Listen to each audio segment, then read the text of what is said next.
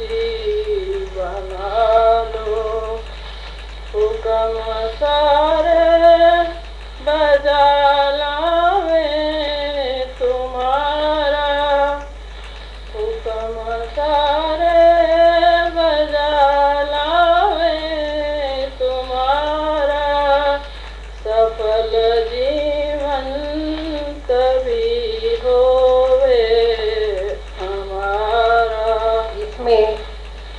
आस्तिकता का